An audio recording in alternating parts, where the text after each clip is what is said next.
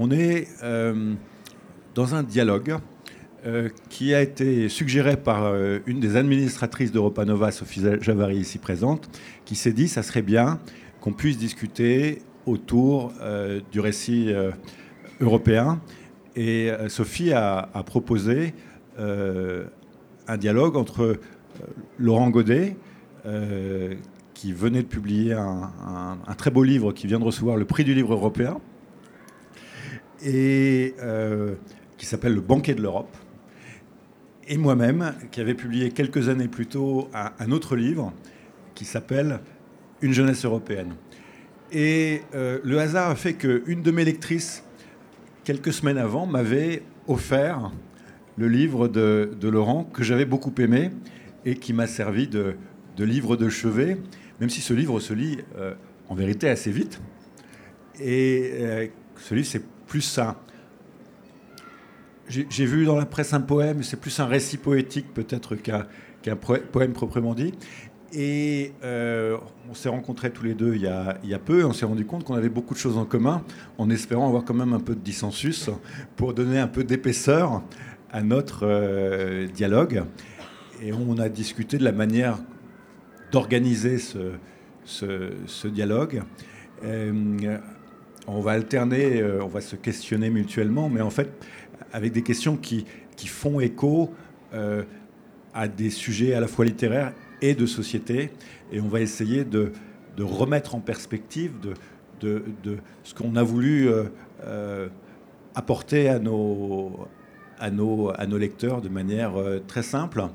Euh, mais aussi autour du fil rouge de la notion de récit européen, euh, qui nous paraît, mais euh, Laurent le dira beaucoup mieux que moi, extrêmement importante aujourd'hui, parce que le sujet, c'est que si on, veut inventer un avenir commun, il faut qu'on s'inscrive peut-être pas dans une histoire commune, mais dans des histoires communes. Et on a besoin de narrateurs pour faire ces histoires. Alors il y a le narrateur politique, mais il y a aussi le narrateur euh, littéraire. Et là, le sujet aujourd'hui, c'est plutôt le, narrateur littéraire et peut-être sa responsabilité à ce moment particulier de euh, notre, histoire, euh, notre histoire européenne. Et spontanément, il y a une première question qui m'est venue dans l'échange qu'on a, qu'on a eu avec Laurent, c'est que pour moi, Laurent, c'est d'abord le grand dramaturge, le grand écrivain, c'est vous l'avez, euh, beaucoup d'entre vous l'ont lu et l'ont aimé, c'est Le Jardin d'Escorta, qui est euh, d'ailleurs un, roman européen avec une certaine violence dans un territoire que j'aime énormément, qui sont les Pouilles, qui ont une histoire européenne au cœur, de, euh, au cœur des civilisations qui est, qui est extrêmement importante. C'est un, un auteur qui s'est aussi intéressé à l'Afrique et à plein d'autres choses. Et puis à, un moment particulier, il a euh, décidé d'écrire sur l'Europe. Et moi, je peux vous dire que écrire sur l'Europe, c'est pas anodin. Il y a beaucoup d'auteurs qui y ont pensé, et euh, même de philosophes, et qui au final, parce que leur éditeur était un peu sceptique, ont repoussé ça au calendrier grec. Donc c'est presque un acte, de courage. En tout cas, ça peut paraître un acte euh, un, peu fou. Donc il faut une motivation. Et, ce qui m'intéressait, c'est de savoir le pourquoi, parce que c'est le pourquoi qui mobilise, et c'est le pourquoi qui donne de la passion, et qui fait qu'un livre devient euh, euh, un objet littéraire puissant. Eh ben, bonjour à tous, merci, merci beaucoup Guillaume. Euh, je, je, pense, alors je vais essayer de répondre à la question. Le, le point de départ, c'est le point de, je pense que c'est la menace c'est-à-dire, nous faisons partie d'une génération. Euh, je fais partie d'une génération qui, je pense, a longtemps cru que euh, l'Europe c'était une chose acquise, qu'on allait, euh, qui allait évoluer, qu'on allait transformer, qu'on allait parfois critiquer, mais que le cadre européen, le cadre de la construction européenne était un cadre qui était sur des rails et, que, et qui, n'allait pas être remis en question. Et, je, et je pense que depuis 5-10 ans, là, on voit euh, que, en fait, non, en fait, cette chose-là peut mourir, comme, comme toute chose du reste, qu'elle le fera peut-être, et que si c'est pas mourir, elle peut aussi se déliter profondément, entrer dans une phase de, de lente, de lent ralentissement, agonie politique, etc. Autant de, autant de faits qui ont appelé chez moi un questionnement que je pourrais résumer comme ça, c'est et si demain ça devait se terminer, euh, est-ce que j'en serais triste? Est-ce que j'en serais heureux? Est-ce que j'en serais indifférent?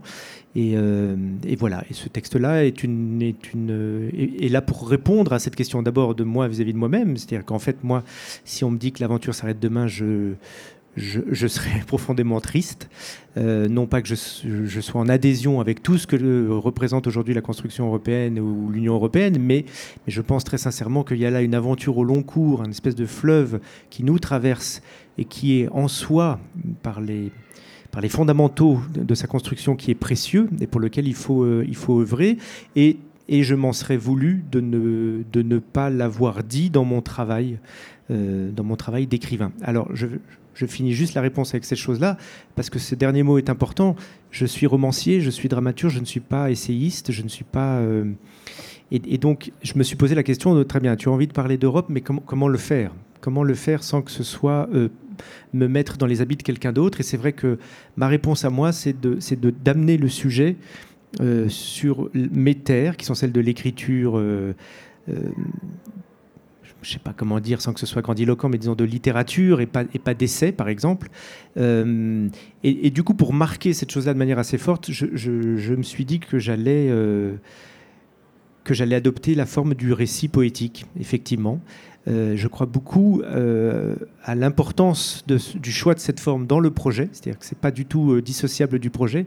ça me permet peut-être d'utiliser d'autres mots qui sont des mots qu'on n'utilise pas quand on parle d'Europe, euh, dans un article de journal ou dans un essai. Ça me, ça me permet de, euh, aussi un, un, rapport à la, à la, langue qui est différent et, qui est le mien, celui que je pratique quand j'écris un roman ou quand j'écris un, un, recueil de poèmes. Et donc c'était très, très important. Là où je rejoins totalement Guillaume, et du, coup je vais te, te renvoyer la question, c'est que c'est vrai, vrai que quand j'ai dit euh, à mon éditeur, qui pourtant m'aime beaucoup, hein, que le prochain texte serait sur l'Europe, j'ai vu qu'il y avait un, bon, il a avalé sa salive et quand je lui ai dit que ce serait probablement un poème, il est devenu tout blanc quand même. Et, c'est vrai que le, ce sont des objets qui ne sont pas évidents d'un point de vue, euh, parlons de parler comme ça très concrètement, mais de trouver sa place en librairie, euh, dans quel rayon on va le mettre, ton truc, euh, où est-ce que ça s'organise. Et, et, pourtant, il faut, il faut bien le faire, et puis le faire comme on a envie de le faire. Ce qui est extrêmement réjouissant, c'est de voir que le, que le livre est un très beau succès, et que donc il vient, il vient quand même répondre à, une curiosité. On en parlera, mais euh, euh, voilà. Mais, mais je pense aussi qu'il y a, euh, j'en reviens au début de ma réponse, qu'il y a un effet générationnel. C'est-à-dire que je, reviens à cette idée que cette, cette génération-là, de, de, plus de 40, entre 40 et 50 ans, elle, a besoin aussi de prendre conscience qu'il va falloir un peu monter au créneau. Alors chacun va le faire euh, à sa manière. Toi, tu le fais depuis bien plus longtemps que moi. Mais euh, voilà, ouais. Et ça, me. C'est ce que j'ai trouvé très, euh, très beau dans, le livre de Guillaume, c'est que c'est justement la question de la génération. Avec cette espèce de, de, que je voulais commencer par cette question sur le titre Une jeunesse européenne, qui, qui n'annonce pas tout de suite la génération.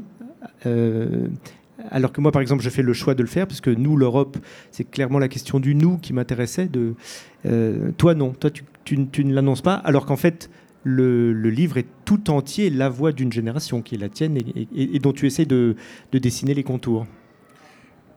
Moi, je me suis posé les mêmes questions que toi, parce que j'avais écrit des essais, j'avais écrit beaucoup de tribunes, et je m'étais rendu compte, en fait, que pour euh, parler d'Europe, finalement, le mode essai comme le mode tribunicien ne marchait pas. Ne marchait pas parce que on était, nous sommes dans une époque où finalement, euh, nous sommes dans une époque déraisonnable. Et donc, si tu veux parler d'Europe avec raison, tu manques la chose parce qu'il faut toucher le cœur. Ce qui ne veut pas dire qu'on doit toucher le cœur de manière déraisonnable, mais euh, il faut rentrer dans un univers. Et donc, un peu comme toi, j'ai choisi le, style littéraire et le récit, peut-être un peu moins poétique, même si j'ai essayé, c'est le, talent qui a fait défaut, mais, certainement philosophique, et euh, permettre à chacun, en utilisant le jeu, en fait, de se remettre dans la perspective du nous. C'est-à-dire que je n'ai choisi dans la narration que des événements en vérité qui avaient été vécus par les uns et par les autres ou transmis par les générations antérieures de manière collective. Et je me suis rendu compte en fait qu'il y avait plein de, de moments dans notre histoire euh, commune où je pouvais dire je en pensant à nous et à nous, aussi bien du nord, du sud, de l'est ou de l'ouest de, l'Europe. Et c'était comme une, comme une euh, surprise. Ça, c'est pour le style et juste euh, euh, dire, c'est vraiment important que des auteurs s'engagent sur des récits européens. Après, le, le sujet du titre, c'est pas moi qui ai décidé. Pour être honnête, à l'époque, en 2014, euh, dès qu'il y avait le mot Europe dans un titre, je chantais ça très très mal. Et donc je me suis battu contre mon éditeur pour qu'il n'y ait pas le mot Europe dans un titre. Et il m'a dit, euh, Olivier Nora, euh, qui est le, patron de il m'a dit, mais ne vous préoccupez pas du temps présent, préoccupez-vous de la postérité. Mais ce n'est pas la postérité qui fait vendre à un moment donné. Enfin bon, c'est un détail. Et euh, Christophe Bataille, qui a réfléchi au, titre, m'a dit écoute, euh, j'ai proposé à Olivier Nora euh, une jeunesse européenne. Et je lui ai dit mais pourquoi? Et il m'a dit éducation européenne, Gary, notre jeunesse, Peggy. Et donc je me suis battu pendant des semaines pour qu'il n'y ait pas le mot Europe. Et l'éditeur m'a dit, mais si c'est comme ça, il ne sera pas publié. Et donc c'est l'éditeur qui a le, pouvoir dans cette affaire. Maintenant, sur la génération, je pense que j'ai euh, senti euh, au fond de mes tripes qu'on était à un moment particulier de, l'Europe et qu'on sent très bien dans ton, livre, l'Europe a toujours deux facettes finalement, comme le progrès. Il y a une facette positive et il y a une facette négative. Et la facette négative peut s'exprimer plus tard. Aujourd'hui, c'est toute la stratégie, la, stratégie industrielle que les Européens ont voulu euh, a été formidable. Elle a permis un enrichissement extraordinaire mais c'est elle aussi qui cause des dégâts sur la planète qui sont, euh, qui sont, euh, qui, sont, qui sont, qui sont terribles. Euh, les inégalités que nous n'avons pas résolues parce que certains se sont enrichis ont conduit aussi au, au, fascisme et au populisme. Et donc l'histoire, quelque, part, se répète. Et moi, ce que j'ai senti au début des années 2010, ce livre a mis quelque temps à mûrir dans mon, mon esprit, c'est que nous étions à une sorte de croisée des chemins entre d'un côté le cimetière de l'Europe, la mort, et de l'autre continuer à retrouver l'ADN auquel moi je croyais personnellement, qui est celui de la, Renaissance, c'est-à-dire de la fulgurance, c'est-à-dire, euh, si on doit symboliser un lieu aujourd'hui, ce, lieu ground control où il y a euh, des gens de tous horizons, euh, de toutes disciplines qui viennent assister à des débats. C'est cet esprit-là que moi j'avais envie de, de, promouvoir. Et je me suis dit, dans le moment dans lequel on est, où on sent les populismes monter, et je crois que je commence mon livre sur mon combat, c'est la démocratie, et la démocratie, plus que jamais, euh, va être soumise à des populismes, et la responsabilité de, de, de notre génération, puisqu'il se trouve qu'on est exactement là, la même année. Je ne sais pas ton jour de naissance. Moi, le mien, c'est le 21 juin. Je l'annonce à tout le monde si vous voulez me faire des cadeaux. Euh, c'est le jour de l'été en plus, donc ça se célèbre. C'est la fête de la musique. Mais euh, que notre génération avait une responsabilité particulière parce que notre génération était une génération de transition et que quelque part, elle avait hérité des souvenirs, de la souffrance, euh, de la mémoire, mais aussi de la, la volonté de s'en sortir de nos grands-parents qui avaient connu la guerre et de nos parents qui étaient nés euh, juste après, qui avaient connu euh, ces, conséquences, et le fait que nous étions témoins vers une génération qui ne, connaîtrait pas ceux qui avaient connu la chose, et donc que nous étions la troisième génération. Et il se trouve que je suis passionné, vous me direz, ça n'a rien à voir, par l'histoire du Brésil. Euh, il y a la marine de mon fils, Maria Joa Rodriguez, qui est là, qui connaît bien aussi ce, pays et que je m'étais interrogé comment euh, l'empire considéré comme le plus progressiste du monde de l'empereur brésilien Dom Pedro II II était tombé. Et j'ai lu des papiers, et ils expliquaient que la, troisième génération avait considéré que tout était acquis et qu'elle euh, n'avait plus qu'à prendre les mots de la réussite impériale, le progrès, etc., mais l'exploiter à son propre profit sans se soucier de euh, l'histoire.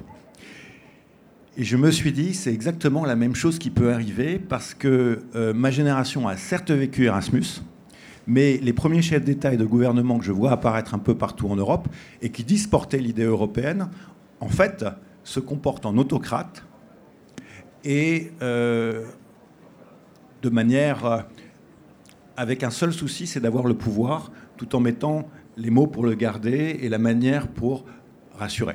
Et c'est ça exactement que je voulais éviter. Et c'est pour ça que, que, que j'ai écrit, et c'est pour ça que je crois qu'on a une responsabilité particulière, c'est que dans l'histoire, il se trouve que la troisième génération, après une grande guerre ou après de grandes défaites, est celle qui peut soit continuer une histoire positive, soit, en croyant bien faire avec de beaux discours,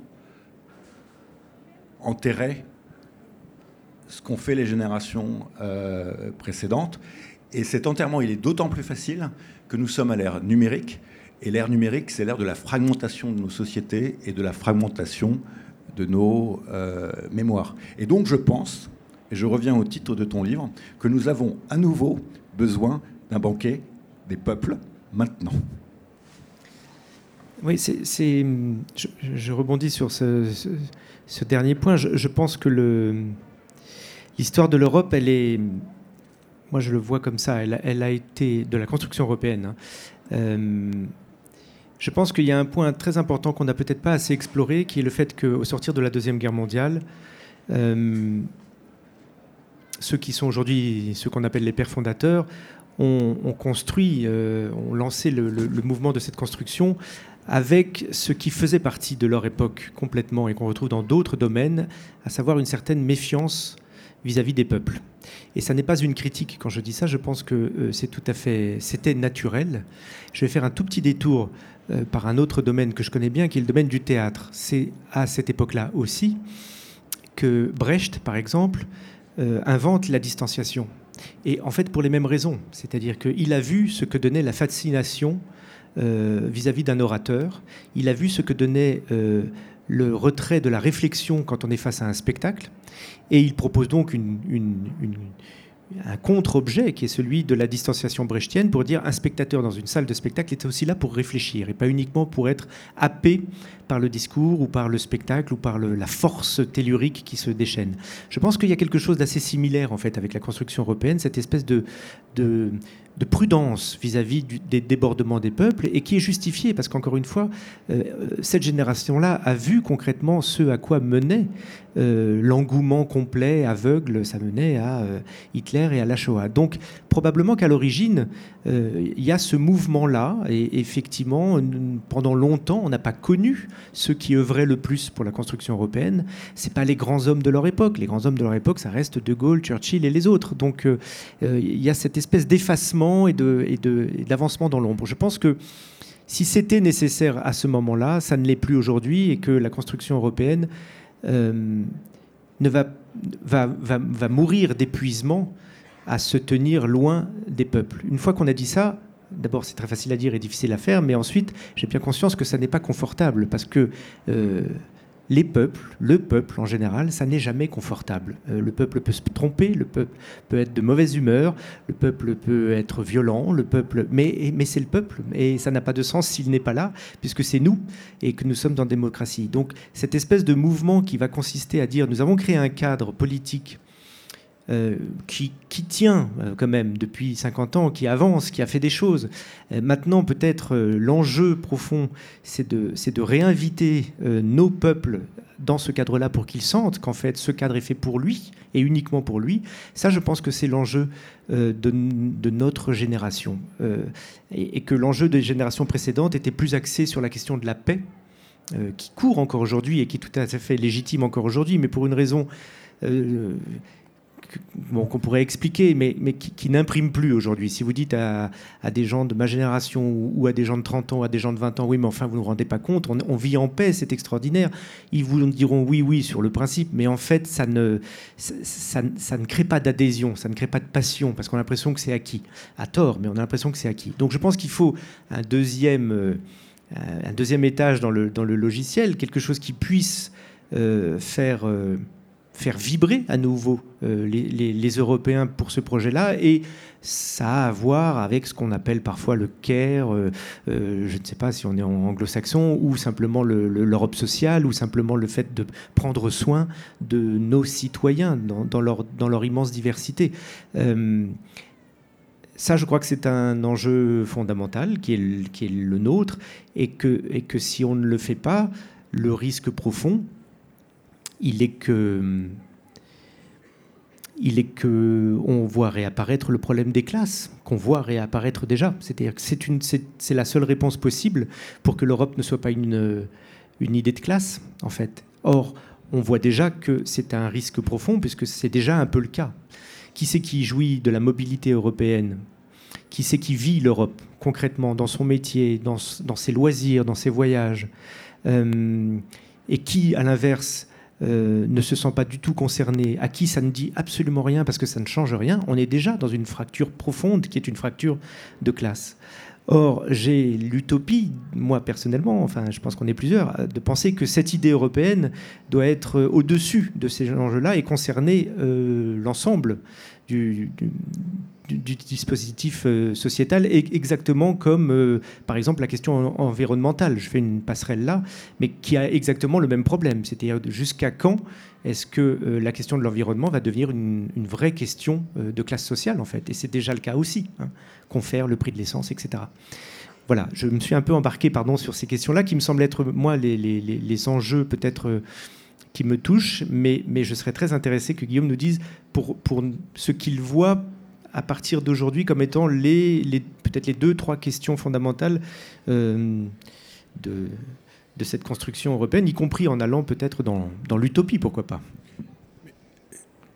Juste pour euh, rebondir sur ce que tu dis, je pense que le, sujet qui se, pose, c'est qu'est-ce qui fait de nous des Européens? Qu'est-ce qui fait de nous des Européens partagés et que quelque part on, puisse avoir une réponse commune? Et euh, et le premier élément, c'est que on ne peut avoir une, réponse commune que si on a une expérience commune. Une expérience concrète, vitale, évidente, et très tôt dans nos parcours. On dit de nous qu'on est la génération Erasmus. Mais une génération dont seulement 3% ont fait un programme de mobilité, peut-elle s'appeler la génération Erasmus? Et je crois que le sujet aujourd'hui, c'est que quand on parle de génération Erasmus pour le futur, chaque Européen a pu avoir très jeune, très jeune, à l'âge où euh, l'avenir se définit, à, l'âge où on se demande si le monde est pour nous ou si finalement on doit rester dans un univers mental qui sera fermé à 30 km à la ronde ou euh, sur des communautés de réseaux sociaux qui sont aussi euh, fermées.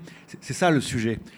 Et à partir de là, il faut que dès l'école primaire, il y a la possibilité pour euh, tout enfant sur ce continent de faire un échange dans un pays qui n'est pas le sien, de s'inscrire dans une famille qui n'est pas la sienne et dont il ne parle pas la langue, et que ceux-ci doivent être préparés et par le monde éducatif, et par les parents, et par les amis, et que cela devienne une expérience de vie fondamentale partagée par tous les Européens. Et je crois que, avant tous les autres défis euh, géopolitiques, économiques et sociaux, ce fait que nous puissions avoir très tôt dans notre vie quelque chose que nous partageons et qui est unique en Europe et qui s'inscrit en plus dans une philosophie qui a été celle de l'aristocrate depuis le monde grec, quand on demandait aux princes grecs de faire le grand tour, qu'ont fait ensuite nos aristocrates au XVIIe et au XVIIIe siècle, c'est-à-dire partir ailleurs dans un monde qui ne parle pas ta langue pour revenir chez toi nourri d'univers, de potentialités que tu n'aurais eu autrement, c'est pour moi ça le rêve européen.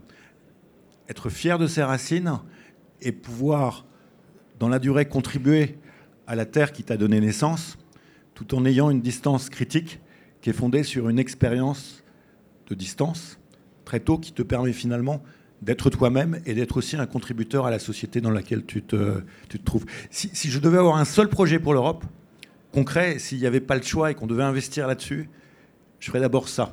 Parce que c'est faire l'Europe des, hommes et des femmes avant de faire l'Europe de l'économie. Et ça aidera pour l'économie, ça aidera pour la science, ça aidera pour tous. Parce que dès que tu pars ailleurs, tu reviens avec des horizons qui te sont inconnus et tu ouvres des potentialités. Euh, des potentialités infinies. Moi, il y, a une chose qui me frappe beaucoup dans, ces histoires-là, c'est que j'ai plongé dans ce travail avec beaucoup de passion et, je le dis sans aucune fausse modestie, hein, c'est vraiment réel. Plus j'ai travaillé avec le matériau historique, puisque mon livre part du 19e pour arriver jusqu'au jour d'aujourd'hui, donc il y avait quand même la nécessité de ma part de, simplement euh, euh, assimiler un certain nombre de, données historiques que je ne connaissais pas. Plus j'ai travaillé sur ce sujet, plus je me suis rendu compte que euh, je connaissais peu de l'histoire de mes voisins européens, finalement. Et je, et, je pense que si c'est le cas pour moi, ça doit être le cas pour beaucoup d'autres. Enfin, je dis ça sans, sans prétention, mais c'est quand même extraordinaire. Et on mesure à ce moment-là à quel point on est au début de l'aventure. C'est-à-dire qu'on se connaît encore assez peu. Euh, même moi qui travaille avec euh, des réseaux quand même relativement européens, si on me demande, euh, si on me demande demain de, ou, tout de suite d'aligner sur une feuille une espèce de chronologie de l'histoire moderne, juste moderne. Je ne sais pas, moi, du Danemark ou de la Pologne, je, suis consterné de mon ignorance. et, ça rejoint la question du récit européen dont on parlait tout à l'heure, c'est que je pense que le récit européen va aussi, c'est peut-être un autre enjeu aujourd'hui, va aussi avoir à, bah, justement à se coltiner ce problème-là. C'est-à-dire qui sont nos héros, qui sont nos salauds? Moi, je, tenais beaucoup à ce que dans mon roman, il y a aussi un certain nombre de, de, salauds que je mets en commun. Alors, ils ont l'air très consensuels. Je fais une petite digression euh, qui m'importe beaucoup, parce qu'effectivement, les salauds, c'est euh, Mussolini, Hitler, etc. Mais, et, et des tas d'autres. Mais mais au fond, le sont-ils vraiment? Je, crois qu'il faut rester extrêmement vigilant sur ce, sur ce sujet-là. Euh, L'Italie d'aujourd'hui nous montre que la question de l'héritage de Mussolini est une, est une question qui est ouverte, en fait. Euh, je suis bien placé pour le savoir parce que je passe beaucoup de temps dans le sud de l'Italie. Euh, par un espèce de passe-passe politique absolument hallucinant, il y a là une vraie réouverture possible. Euh, il y a aussi en Espagne, avec ce qu'on a vu avec la sépulture de, Franco, l'espèce de découverte qui nous laisse tous bouche bée, que cette chose-là en fait existait, euh, coexistait avec notre monde.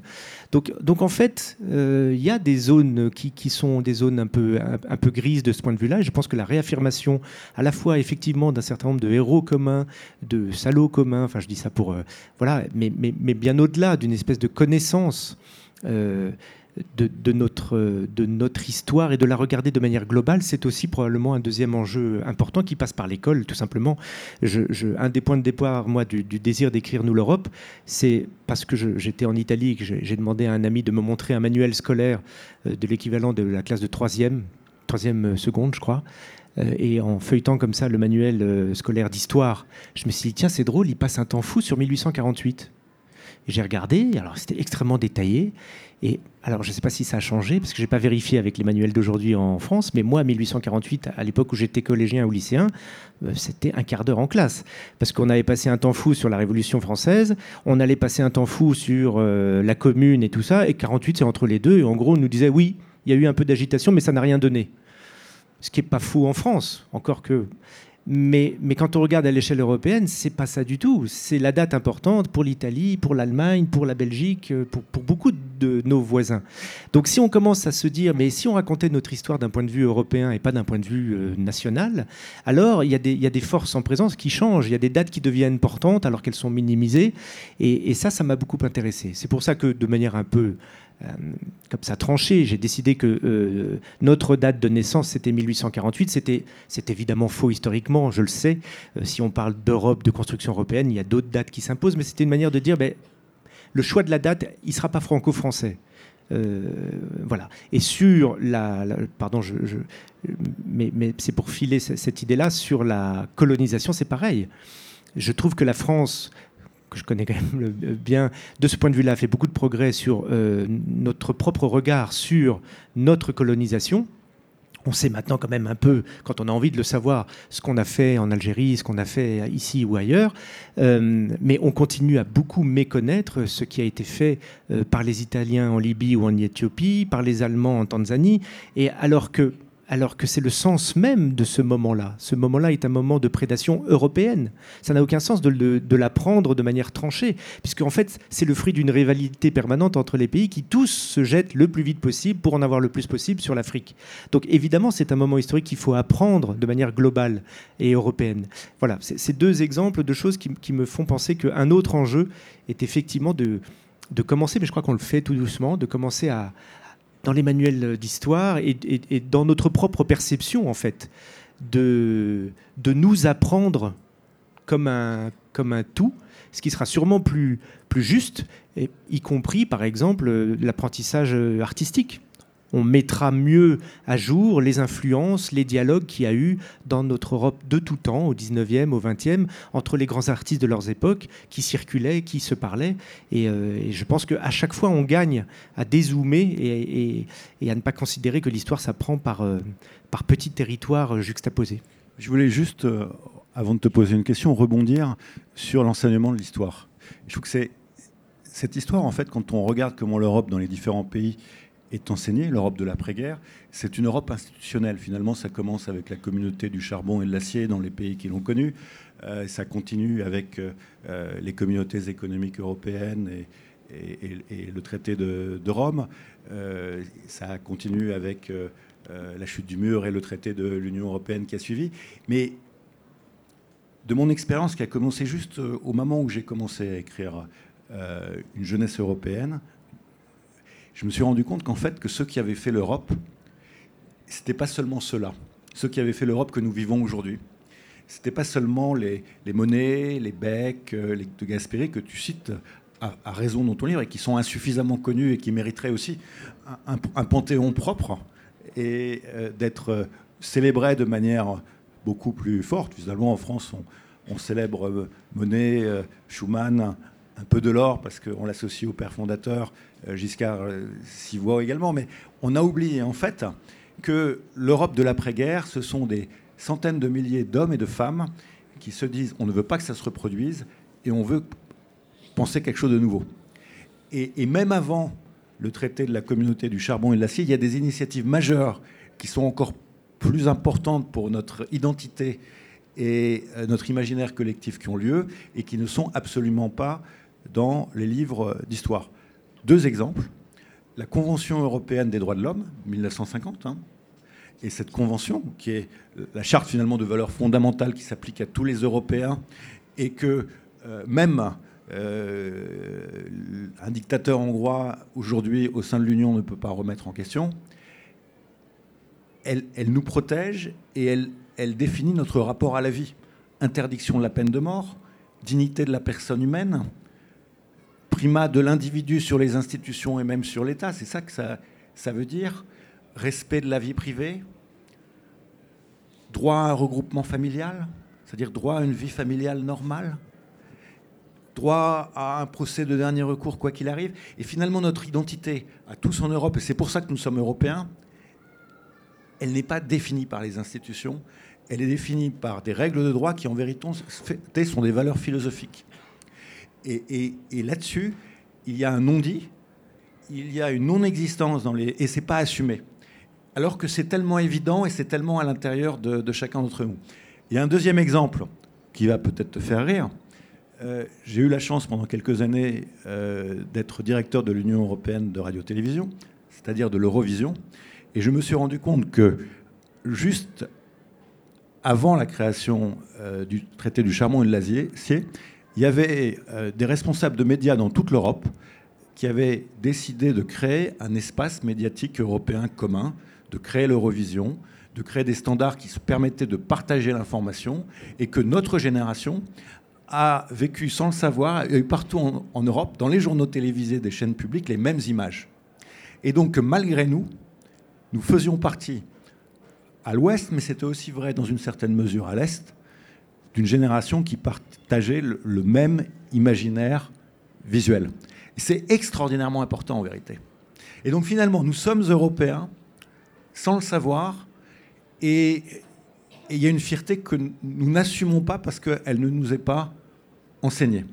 Mais j'en viens à ma question, au-delà de la fierté, est-ce que, et pour pas être non plus trop béni, oui, est-ce qu'il n'y a pas quelques hontes récentes que nous avons vues dans notre génération, en tout cas ces dernières années, euh, et de choses qui t'ont choqué au-delà de ce que l'Europe a pu faire de manière positive si, il y en a, il y en a bien sûr, et moi j'essaie de les exprimer euh, à la fois euh, dans les prises de parole que je peux avoir et puis dans le livre Nous l'Europe aussi. Mais je vais y répondre. Je veux juste, puisque tu, tu posais la question de qu'est-ce qui nous fait européens, je, suis tout à fait d'accord avec toi. Je pense qu'il y a aussi le fait que nous, nous sommes les fils et les filles euh, du temps, comme, tout à chacun sur cette planète, mais, nous sommes donc les, héritiers euh, de l'histoire européenne. Et ça, je pense que c'est fondamental parce que c'est, dans notre cas, je pense qu'il y a ce que j'appelle moi un, humanisme inquiet euh, qui, est, notre double héritage. Être européen, c'est peut-être ça. C'est peut-être être humaniste parce que nous nous inscrivons dans une longue file, euh, tu l'as dit, de défense euh, des droits individuels, le refus de la peine de mort, etc. Autant de valeurs qui sont des valeurs humanistes auxquelles nous tenons et nous nous en rendons compte, à chaque fois que ces, valeurs sont menacées. Beaucoup plus qu'au quotidien, on a l'impression que c'est normal, que c'est acquis, mais dès que la menace arrive sur ces valeurs-là, je pense qu'il y a une réactivité très forte parce qu'en fait, elle nous, elle nous constitue totalement. Mais y a aussi l'inquiétude. Et, il ne faut pas séparer les deux. Nous sommes les, les enfants de ces deux choses-là. Quand je dis l'inquiétude, c'est l'Europe, plus qu'ailleurs, euh, a été au bord du gouffre, a même été dans le gouffre. L'Europe est morte plusieurs fois. Euh, et, bien au-delà de l'Europe, l'Europe a été le lieu où l'homme est mort. Je pense évidemment à, la Shoah. Cette chose-là fait partie de l'héritage européen. Quand je parle d'un humanisme inquiet, c'est parce que je, pense que nous sommes les fruits à la fois de ce désir de valeur et de cette voix qui sait ce que l'homme peut faire à l'homme, parce que nous l'avons éprouvé, parce que nous l'avons fait nous-mêmes, euh, que ce soit dans le rapport à la colonisation, dans le rapport effectivement à la, au, camp d'extermination, etc., etc. Et c'est cette, double identité qui pour moi est constitutive et qui nous sépare beaucoup, par exemple, de nos amis et de nos voisins euh, américains. Euh, pour lesquels la, chose se joue tout à fait différemment. Alors sur les colères, oui, bien sûr, j'en ai, je, pourrais faire une longue liste, je vais juste m'en tenir à, peut-être, je sais pas, deux. Euh, la première, c'est la, réaction ou la non-réaction ou la réaction minable de l'Union européenne vis-à-vis de la question des migrants. Euh, je continue, même encore aujourd'hui, où on nous dit que c'est plus compliqué que ça, etc., etc. Je continue à penser que l'Europe aurait dû réagir autrement, que un endroit qui, compte 500 millions d'habitants, de citoyens, peut accueillir plus qu'il ne l'a fait plus qu'il croit pouvoir le faire, que euh, nous, avons eu, euh, nous avons eu peur et que nous sommes capables de mieux, de plus. pas seulement par charité d'âme, mais parce que ça fait partie de notre culture aussi de nous nourrir du désespoir de l'extérieur qui se transforme en rêve quand il arrive sur notre sol. Il y a des pays qui se forment comme ça. Et, c'est souvent une force pour eux. Donc là, je crois que l'Europe, bon, moi je, reste persuadé que l'Europe a, raté un rendez-vous historique avec ce qui aurait été une, hospitalité d'État ou, euh, une vraie mise à plat de, je sais bien pourquoi elle a été si frileuse. Elle a été si frileuse parce que cette question vient percuter immédiatement la question de la souveraineté nationale, que chacun du coup s'est retiré immédiatement sur son quant à soi en disant tu m'en prends quatre, je t'en prends dix, et on est revenu dans des voilà. Mais, mais, donc ça a été vraiment le marqueur de notre impossibilité à nous à nous voir comme ce que nous sommes, c'est-à-dire une entité européenne de 500 millions d'habitants. Ça prouve bien que c'est pas encore gagné cette chose-là. Euh, ce qui me fait penser à une, sous-question, c'est que je crois qu'on parlait de génération. Peut-être un jour, on naîtra européen. Ça n'est pas encore le cas. On est français, on est italien, on est espagnol, et puis ensuite on devient européen si on a envie de le devenir. Pour l'instant, et c'est d'ailleurs pas euh, triste, il y, a quelque chose de positif là-dedans. Pour l'instant, l'appartenance européenne euh, conserve une part de volonté citoyenne. Il faut le vouloir pour l'être. Euh, mais tous ceux qui ne le veulent pas ne le sont pas, ou en tout cas pas à la même hauteur d'engagement.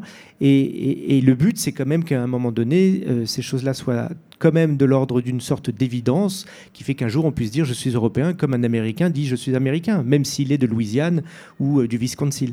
je fais vite, pardon, la deuxième colère qui, va rejoindre ce que j'ai dit tout à l'heure, c'est que je, crois qu'il faut faire très très attention dans notre propre désir d'Europe à deux écueils.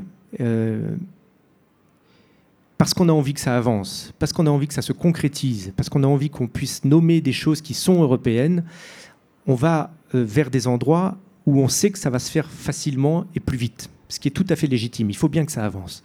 Mais au bout d'un moment, il y a le risque que ces endroits-là soient décrochés de l'ensemble du train qui peine peut-être à avancer. Et moi, je prends deux exemples. Je crois qu'il y a un risque anséatique de l'Europe. Quand je dis anséatique, c'est, vous savez, la Ligue anséatique où, euh, comme ça, certaines grandes villes commerciales sont liées les unes aux autres et ça marche. Et c'est le cas entre Berlin, Paris, Rome et Londres jusqu'à il n'y a pas si longtemps. Il y avait une proximité de culture urbaine, de référents euh, culturels, économiques, de commerce, d'échanges, de problématiques, parce que toutes ces grandes villes sont un peu dans les mêmes problématiques. Euh, euh, le social, l'environnement, que ça tourne, l'attrait commercial, la fiscalité. Et donc, on finit par créer une espèce d'Europe des grandes villes hanséatiques. Ça, euh, ça mène au mur, ça mène au mur qui s'appelle chez nous Gilet jaune, qui s'appellera euh, autrement ailleurs. C'est-à-dire que euh, tous ceux qui ne sont pas dans ces nœuds-là hanséatiques disent mais attendez, mais nous on est où? Donc là il y a, là il y a une colère. Et l'autre, je m'adresse particulièrement à ce que je suis, c'est il y a le même risque avec la culture la culture européenne peut aller plus vite que la construction européenne. Parce qu'il y a quelque chose dans nos métiers qui a à voir avec ça, dans nos désirs. Je ne connais pas un artiste qui n'ait pas envie d'être en résidence à Berlin, euh, qui ne connaisse pas euh, Barcelone et Rome, euh, soit par des, par des travaux d'artistes qu'il connaît qui l'ont nourri, soit par des voyages personnels. Donc nous, on peut aller plus vite metteur en scène, écrivain, euh, peintre.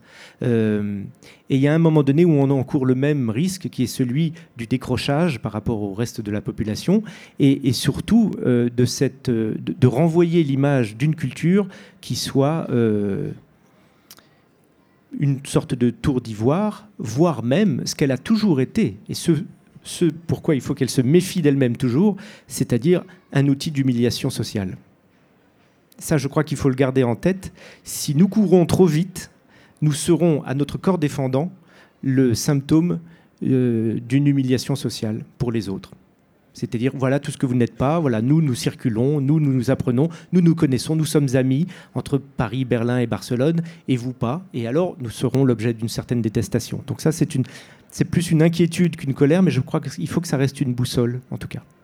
Et toi, Guillaume, tes colères oh, elles, sont, euh, elles sont nombreuses, mais euh, je, pensais encore récemment euh, au fait que mon pays, qui a bénéficié de la réconciliation franco-allemande, ne comprenne pas que dans les Balkans, il y a aussi besoin d'ouvrir la porte pour créer la dynamique qui va permettre à ces pays de se réconcilier avec, eux-mêmes. Je ne les connaissais pas jusqu'à récemment. J'ai été invité par la diplomatie française à aller en Serbie en Slovénie, euh, en Croatie, etc.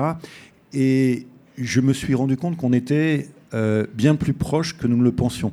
Et je t'ai raconté l'anecdote de mon éditeur serbe, qui est l'équivalent serbe de Grasset, et qui, quand il a lu mon livre, a dit, m'a écrit, mais c'est notre histoire. En vérité, nous avons une histoire bien plus commune que nous ne voulons le dire. Et ce qui m'écœure parfois, c'est que ça nous arrange de faire croire, nous les Français, nous les Britanniques, nous les Allemands, que nous sommes particuliers, différents, au sens finalement de supérieur. Et c'est très, présent dans ton livre, ce syndrome de domination qui est intellectuel par la puissance, etc. Et je pense que nous, euh, nous les grands pays, nous continuons à l'exercer. Et c'est la preuve que nous ne sommes peut-être pas capables d'apprendre ou de tirer toutes les conséquences de nos, histoires. Et ça, ça m'inquiète profondément. J'ai une frustration plus euh, lointaine, puisqu'on célèbre le 30e anniversaire de la chute du mur. Je trouve que la manière dont on a traité autrefois la Russie, c'est-à-dire au lendemain de la chute du mur, au, au lendemain de la fin de l'Union soviétique, était d'une arrogance totale. Nous l'avons négligé, nous en sommes désintéressés, nous lui avons appliquer euh, des méthodes qui n'étaient pas du tout en phase avec son, son, histoire. Et nous aurions dû au contraire faire une sorte de grand plan Marshall pour inscrire, valoriser le patrimoine euh, russe, humain, intellectuel, profiter de, ce potentiel de chercheurs, de ce potentiel de volonté de sortir de cet archipel du goulag pour en faire à nouveau un grand pays qui soit qui vive enfin l'espoir de liberté qui a toujours été présent et qui n'a jamais pu se, se, réaliser. Et, je pense que quelque part, c'est nous qui avons créé les conditions de, de Poutine aujourd'hui. Et, c'est une pression très forte parce que ça ne nous aurait pas coûté grand-chose d'être accueillant, de créer les ponts culturels et intellectuels et de finalement les inscrire, non pas au sein de notre propre union, mais dans une histoire, ou de les réinscrire dans une histoire commune, parce qu'à l'époque, ils ne demandaient que, que, ça. Ma frustration, c'est comment, à répétition, alors qu'il y a des évidences en face de nous, on est incapable de les voir. Comment, encore aujourd'hui, par rapport à ce qui se passe en Turquie, on est incapable d'être, courageux. Et, tout, ça me, tout ça me fait honte parce que, en vérité, nous savons et nous préférons ne pas savoir ou nous masquer euh, les, les yeux. Et puis après, arrivent les problèmes qui doivent arriver. Tu parlais de l'immigration. Il y a le, directeur du HCR qui est, là. Il sait que tous les problèmes que nous vivons aujourd'hui sont très largement hérités de ce que nous avons fait il y a, il y a 50 ans, il y a 40 ans, et encore récemment avec des stratégies post-coloniales euh, industrielles. Et donc le, le sujet véritable, c'est euh, pas forcément de se remettre en question, mais d'avoir des perspectives d'avenir qui soient plus inclusives et plus équilibré. Et, je ne sais pas si on en est capable, et, je ne sais pas comment, toi, moi, on peut y contribuer, comment on peut exercer pour le futur, c'est une question quelque part que je te pose, notre responsabilité. Je, je veux juste rebondir un tout petit peu euh, brièvement sur la Turquie, euh, parce que j'ai parlé des migrants et de ma frustration, de ma colère vis-à-vis -vis de la réaction européenne. On m'objecte souvent, même si on ne le fait pas euh, parfois par politesse, mais en silence, je sens dans l'esprit de celui qui est en face de dire oui, oui, c'est bien gentil, mais enfin c'est facile à dire. On objecte souvent à cet argument de on n'a pas fait assez, l'argument qui consiste à dire oui, mais enfin on ne peut pas s'occuper de tout le monde, on n'est pas là, etc. Soyons, soyons dans la réelle politique. C'était notre propre intérêt de trouver une meilleure solution que celle qu'on a faite. ce qui se passe aujourd'hui avec la Turquie nous le montre, mais on, on l'a certains d'entre nous l'ont dit à l'époque. C'est-à-dire, quand l'Union européenne a choisi de décentraliser le problème, de l'externaliser, de dire bon bah on va finalement on va demander à la Libye de s'en occuper et puis à la Turquie et puis on enverra des sous pour qu'ils le fassent. Euh, on crée euh, les menottes qui aujourd'hui euh, bah, apparaissent aux yeux de tous, c'est-à-dire que effectivement nous avons donné à, Erdogan en Turquie et, à la Libye qui peut-être un, jour s'en servira aussi un, levier de pression politique voilà, donc donc c'est y compris par notre propre intérêt. Alors évidemment, cet argent euh, qu'on donne, peut-être on aurait pu euh, imaginer le, faire pour, euh, pour construire quelque chose. Je tiens à dire ça sur la Turquie parce que on a appris avant-hier à nouveau l'emprisonnement du journaliste turc Hamet Altan, qui était en prison il n'y a pas si longtemps, qui est sorti, qui a eu une semaine de libération, puis qui finalement a été à nouveau emprisonné. Cette espèce de jeu euh, qui est quand même un peu adressé aussi à l'Europe sur les droits de l'homme. Vous voyez, je fais ce que je veux, vous allez me demander de le faire sortir, je le ferai peut-être sortir un jour, mais en même temps, il ne faut pas que vous m'embêtiez sur tel ou tel dossier. Là, encore une fois, c'est une manière de donner à l'autre euh, les outils pour qu'il nous entrave. Et donc, c'est pas par euh, charité d'âme et par bien-pensance que je dis ça. Il y a le respect de nos valeurs, j'y crois fondamentalement, mais il y a aussi un aspect de réel politique de dire c'est quand même mieux si c'est nous qui décidons comment on va gérer ça. Euh, voilà. Alors que faire dans les années qui suivent? C'est une vaste question. Je vois Corentin qui nous fait des, grands signes. Euh, juste vous dire que moi, je suis écrivain, je vais le rester. Euh, je ne vais pas entrer en, campagne. je, vais, je vais continuer à travailler dans mon domaine, celui de l'écriture, celui du spectacle, avec, cette espèce de désir de, de curiosité, d'abord personnelle, qui est de continuer à arpenter mon Europe pour la découvrir, et puis avec ce souci de, dès, que ce sera possible, quel que soit le livre, le sujet, de, de le mettre dans ce que je suis, dans ce que je fais, pour que ça, pour que ça se diffuse, effectivement, pour, euh, pour qu'on puisse éventuellement parler euh, continuer à parler d'Europe avec, en fait, avec du désir. Je pense que c'est ce qui manque aujourd'hui. Un peu de passion, beaucoup d'élan, un peu de désir, autant de mots qu'on a laissés un peu sur le bord de la route au fil du temps et qui euh, seront nécessaires si on veut que l'aventure continue. Voilà, je crois que On arrive à la fin de notre échange. Donc le sujet, c'est comment on met du supplément d'âme, du supplément d'âme européen dans tout ce que nous faisons, sans avoir besoin d'ailleurs de mentionner le mot Europe, mais tout simplement, si tu en es d'accord, en nous comportant en Européens, c'est-à-dire passionné de l'autre, passionné de la découverte, passionné de la culture et donc de la lecture.